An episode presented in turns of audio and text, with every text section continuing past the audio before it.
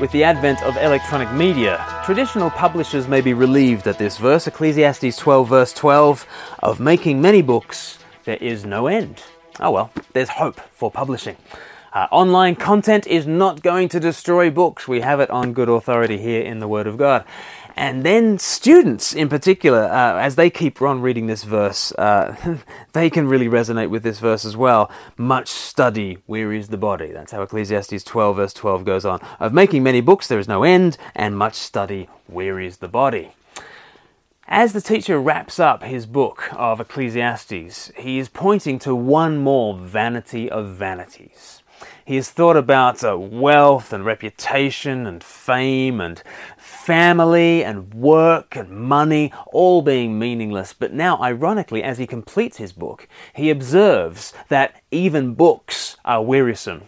It's brilliant. It's, it's almost as if he's sort of closing off the possibility of somebody coming back to him and saying, Yeah, yeah, all of that's meaningless, but that was a terrific book you, you really did well with that book. That book's going to last forever. And, and, he just sort of finishes off and saying, you know, no, I'm not, I'm not even going to, I'm not even going to think that this is meaningful. If, if this is just life under the sun, then even this book that we're reading 3,000 years later, he's going to say, no, it's nothing. It doesn't actually last beyond the grave. It is vanity of vanities. And so, really, what this verse is, is, is, is saying to us look, if, you if you have invested in words, in books, in study, then even that is a vanity of vanities. You know, the world does not need another paperback. The world does not need another blog. The world does not need another hot take on the issues of today. Really, the teacher is telling us that looking for books, looking for human wisdom to answer all things is not really going to cut it. Not when the grave beckons. But, but, the verse above gives us some hope. There are words that actually are meaningful.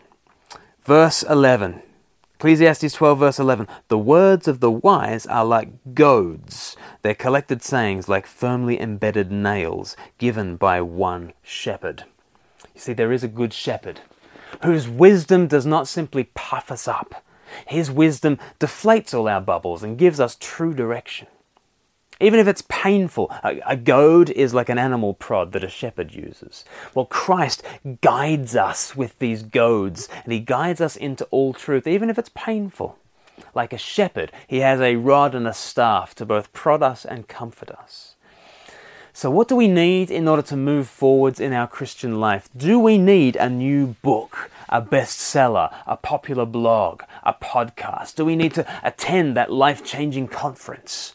Oh, much study wearies the body, says the teacher.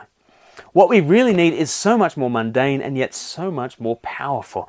Of the making of books there is no end, and much study wearies the body. But there is an eternal word that stands firm throughout the ages. The word of Christ is how the great shepherd pastors us.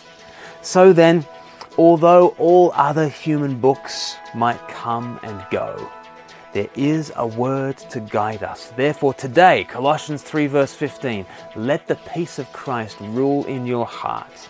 Since as members of one body you are called to peace, and be thankful letting the word of Christ dwell in you richly.